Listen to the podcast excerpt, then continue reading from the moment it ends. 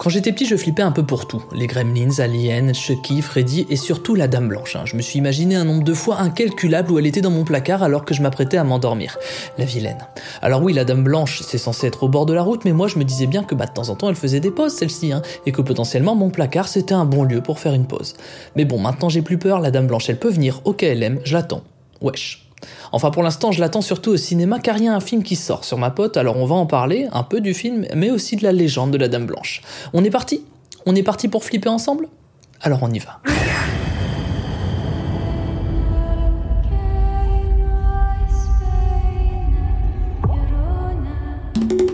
Vertical. Pop.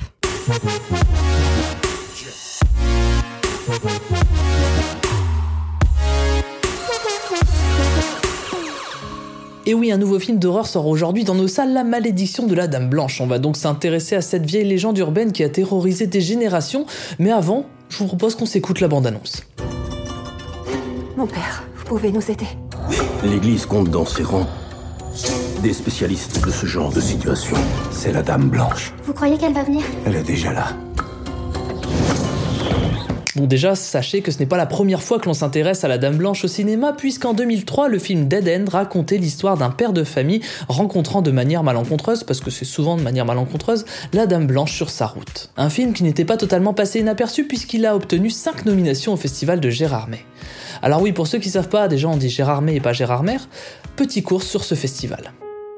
Le festival de Gérardmer est un festival de cinéma qui a lieu à Gérardmer. Ouais, ça fait peut-être un peu léger comme explication.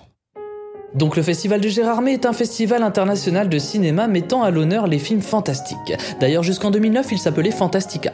Il a été créé en 1994 pour prendre le relais du Festival du film fantastique d'Avoriaz, le prix le plus prestigieux de ce festival étant le Grand Prix, qui a déjà été décerné à pas mal de films importants du genre horrifique comme Scream, Cube ou encore récemment It Follows et Grave. Voilà, cette fois c'est fini. Mais quittons d'Eden pour La Malédiction de la Dame Blanche, un film dont on retrouve à la production James Wan, papa de Conjuring, Isiyu Sesso, et un film qui justement, à la surprise générale, fait partie de l'univers de films Conjuring. C'est-à-dire? Bah, c'est-à-dire que... La saga Conjuring est une adaptation fictive de la vie du couple Warren, deux démonologues ayant travaillé sur des cas occultes lors de la deuxième moitié du XXe siècle. Cette saga contient deux chefs-d'œuvre, Conjuring 1 et Conjuring 2. Elle contient aussi un pas chef-d'œuvre du tout, à savoir Annabelle 1, et deux films que je qualifierais de ça va, à savoir Annabelle 2 et La Nonne. Et même si visuellement ça paraît plutôt cohérent que la malédiction de la Dame Blanche fasse partie de l'univers Conjuring, ça reste étonnant car jusqu'à présent tous les spin-offs de Conjuring mettaient en scène des entités démoniaques déjà apparues dans les films. Et là, bah, la Dame Blanche, bah, on l'a encore jamais vue. Mais bon, peut-être qu'on nous présente la Dame Blanche ici car on y aura droit dans Conjuring 3 prévu pour 2020. Mais même ça, c'est pas sûr. Donc je suis un peu paumé. Que faire quand on est bloqué dans sa vie? En tout cas, si vous voulez vous faire flipper, il y a plein de récits sur internet sur la Dame Blanche, des vidéos YouTube et tout un tas de trucs, car c'est une légende qui se perpétue depuis un bon petit bout de temps. Genre depuis le 14e siècle quand même. Je descendais au rez-de-chaussée et tout à coup, j'ai vu une silhouette en manteau blanc au pied des escaliers. Et il y a même plein de rumeurs qui disent qu'on pourrait la croiser en France, genre au château de Puy-Laurence dans l'Aude, au château de Puy-Martin en Dordogne, au château de Tressesson dans le Morbihan, au château de la Boursisière dans les Hauts-de-Seine, au château d'Arlampe en Haute-Loire, au château de Hohenbourg dans le Bas-Rhin, au château de Poincé dans le Maine-et-Loire, et peut-être même chez toi là maintenant. Et d'après la légende, on associe sa présence à de nombreuses choses, rarement folichonnes, et souvent un présage d'une mort prochaine pour quiconque la verrait. Donc c'est pas cool, cool de, de la croiser. C'est trop calme. J'aime pas trop beaucoup ça. Mais souvent, comme dans le film Dead End, on parle de la Dame Blanche comme d'une autostoppeuse fantôme qui serait la réincarnation d'une disparue de la route. Et du coup, bah, la personne, bah, si on est gentil, on la prend en stop, et juste avant un grand danger, elle pousse un cri strident.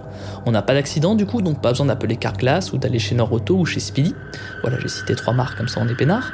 Et après son cri, on se retourne, elle est plus là, elle a disparu. C'est flippant, mais au moins on est sauvé, on n'a pas eu d'accident, c'est encore le principal. Ouais, j'ai peur. Vous êtes où? Oh Bon bah moi je vous dis au revoir du coup ici, seul sur, euh, sur cette route. Et je vous invite à vous abonner à notre podcast sur vos applis de podcast préférés. hein. Et nous bah on se retrouve la, la semaine prochaine. Enfin, enfin peut-être. Y a quelqu'un?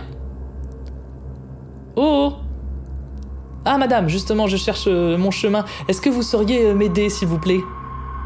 Madame Madame Madame Pop.